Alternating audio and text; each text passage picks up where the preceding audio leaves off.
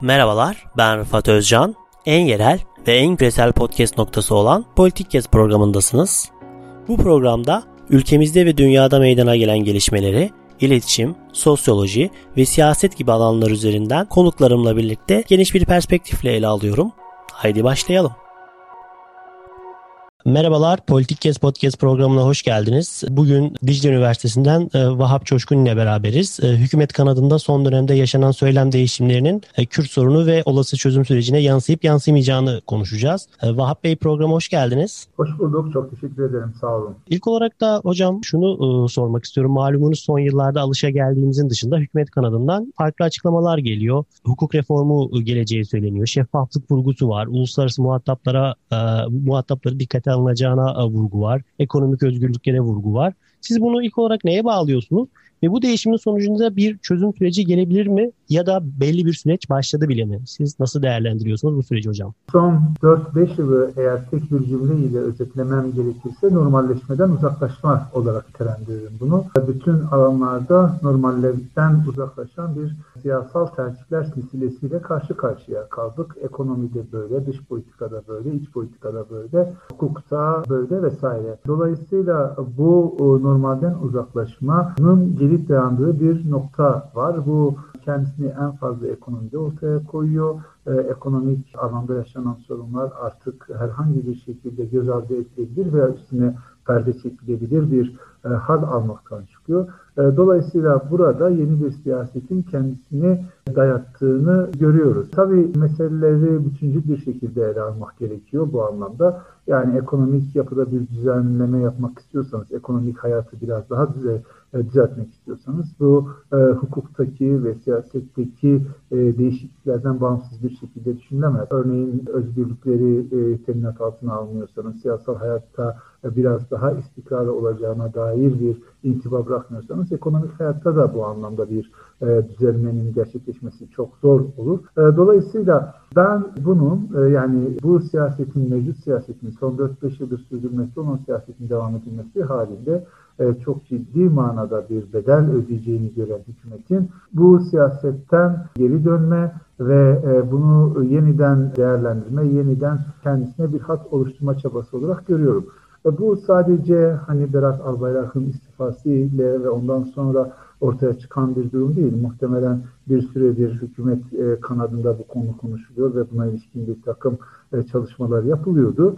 E, dolayısıyla Albayrak'ın istifası bu çalışmaların daha görünür olmasına, daha su yüzüne çıkmasına sebebiyet verdi. İşte üç alanda ciddi olarak değişiklikler yapılacağı ifade ediliyor. Özgürlükler alanında, hukuk alanında ve ekonomi alanında bir reform programının başlatılacağı söyleniyor. Böylece bugüne kadar ki çeşitli alanlarda yaratılmış olan tahribatlar etkisini en azından asgariye çekmek, e, bu etkiyi azaltmaya e, dönük bir e, siyasi değişiklik olarak yorumlamak mümkün. E, buradan bir e, çözüm süreci çıkar mı? Yani benim e, çözüm sürecine ilişkin değerlendirmelerinde e, sürekli vurguladığım bir husus var. O da şu, çözüm sürecinin e, sona ermesinin iç ve dış sebepleri vardı ama özellikle e, dış sebep burada çok daha belirleyiciydi. Gerçi dış ve iç sebepleri birbirinden ayırmak ne kadar mümkün o da tartışılabilir ama hani daha anlaşılır olması açısından söylüyorum. Bana göre çözüm sürecini bitiren en önemli unsur Suriye'deki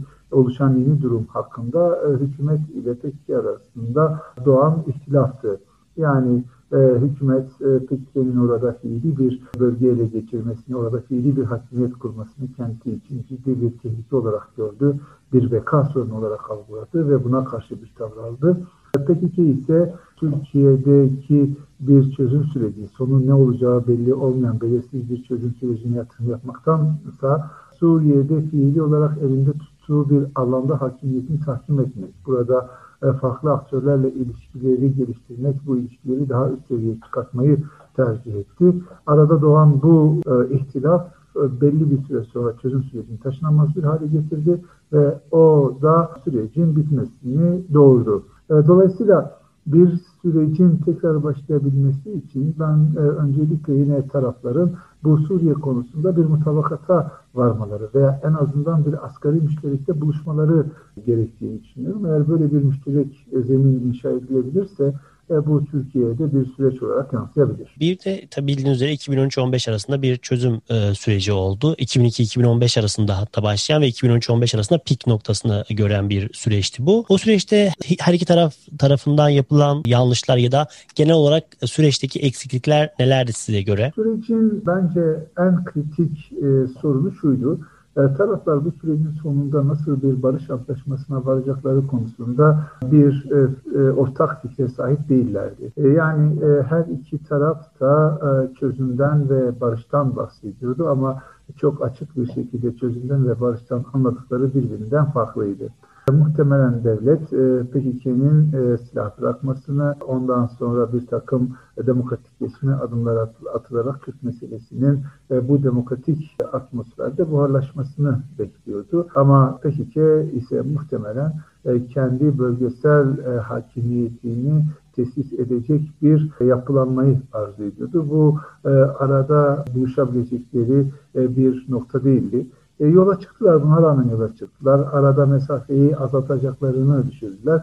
Ama Orta Doğu'daki gelişmeler de bu mesafenin daha da açılmasını ve sürecin bitmesine sebebiyet verdi. Dolayısıyla tarafların yolun sonunda nereye varacakları konusunda bir ortak mutabakatlarının olmaması, bir e, fikir birliklerinin olmaması e, sürecin bence en kritik hatasıydı. Onun yanında ikinci olarak belki e, zamanlamadan bahsedilebilir. E, süreç e, politik aktörler e, tarafından seçimlere endeksli bir şekilde yürütüldü. E, diğer taraftan e, yani kimin, hangi aktörün ne zaman ne yapacağı konusunda da bir berraklık söz konusu değildi.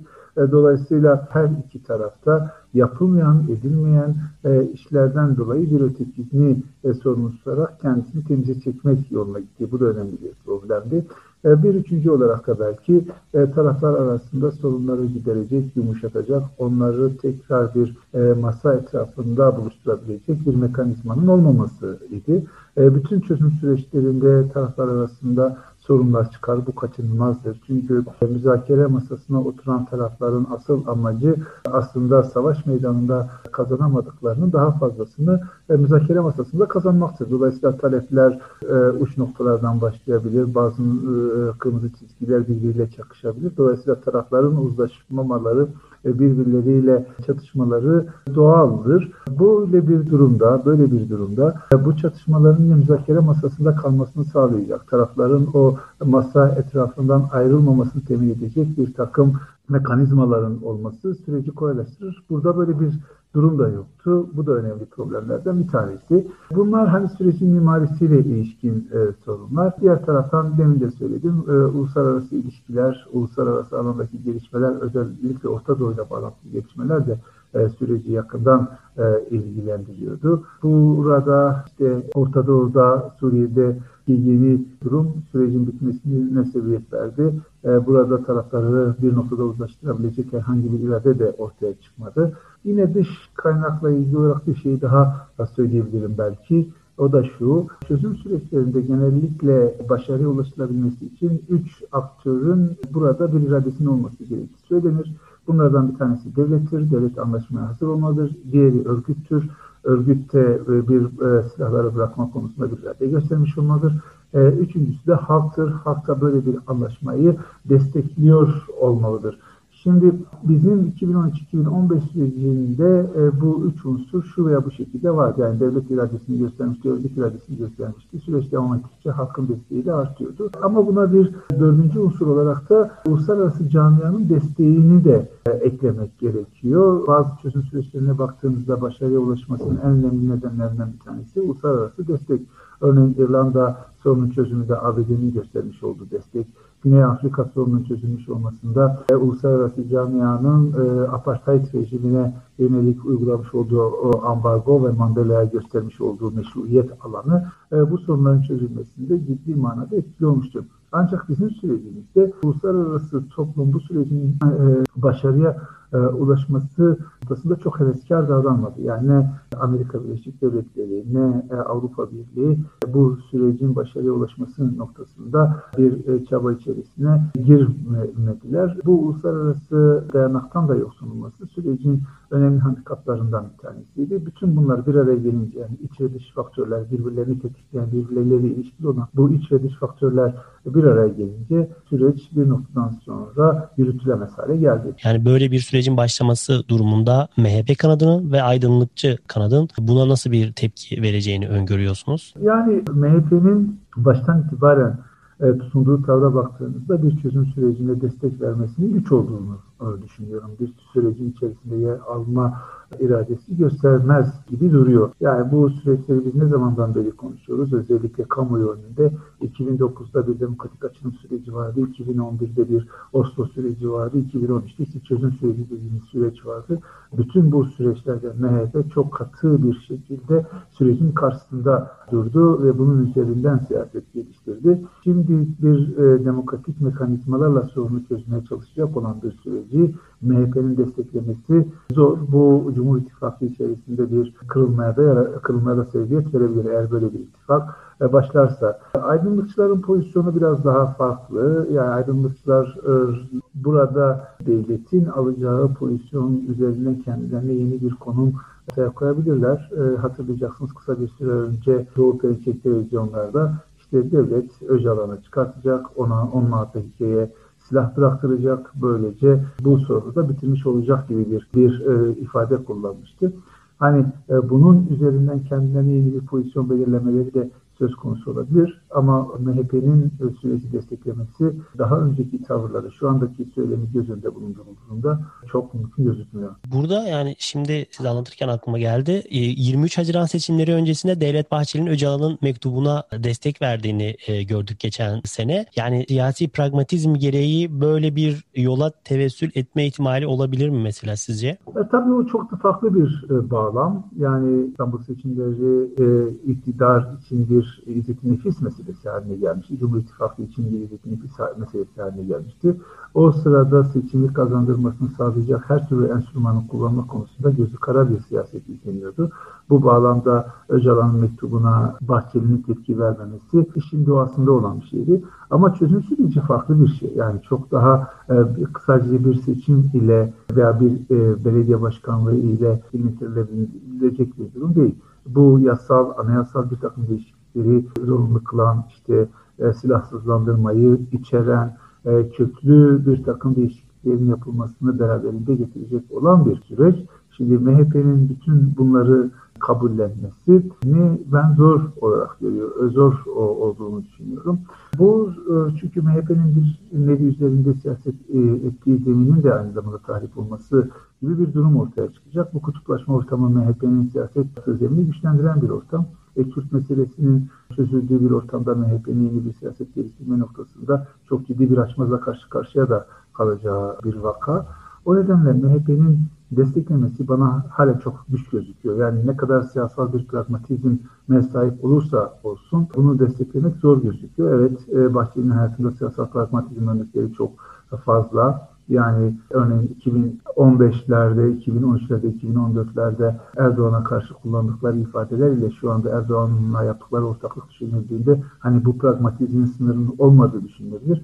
Ama hani Kürt meselesine geldiğinde MHP'nin e, tamamıyla e, kodlarını değiştirebilecek bir yola girmesi zor gözüküyor. Son olarak da şunu sormak istiyorum. Yani olası bir çözüm sürecinde yani bu değişim vurgularında e, e, başta belirttiğimiz üzere Bakanlar Kurulu'nda bu döneme göre bir dizayn bekliyor musunuz? Mesela İçişleri Bakanlığı ve bu konularla ilişkili bir bakanlıklarda bir değişim olması muhtemel midir? Tabii bunların hepsi spekülasyon olur. Yani bir sürecin başlayıp baş, bir sürecin başlamadığı bir ortamda yeni bir kabine nasıl olur diye konuşmak zor. Ama genel bir ilke olarak şunu söyleyebilirim. Hiç kuşkusuz her politik tercih kendi aktörleriyle, kendisine uygun aktörlerle e, yürütülür. Dolayısıyla eğer hükümet bu yönde bir irade gösterir, rotasını bu yöne çevirirse muhtemelen e, kendi kadrosunu da buna uygun bir şekilde e, revize eder. Yani sürecin dilini konuşacak, süreci topluma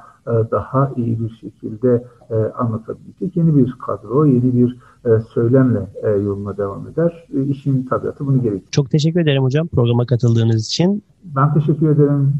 İyi yayınlar dilerim. Çok sağ olun. Çok sağ olun. Hükümet kanadında son dönemde yaşanan söylem değişimlerinin Kürt sorunu ve olası çözüm sürecine yansıyıp yansımadığını Diyarbakır Dicle Üniversitesi'nden Vahap Coşkun'la konuştuk. Biz dinlediğiniz için teşekkürler. Kulağınız bizde olsun. en yerel ve en küresel podcast programı Politik Kesti dinlediniz. Bizi Spotify, Apple, Google Podcast üzerinden ve sosyal medya hesaplarımızdan takip etmeyi unutmayın. Yeni başlıklar ve konuklar için kulağınız bizde olsun.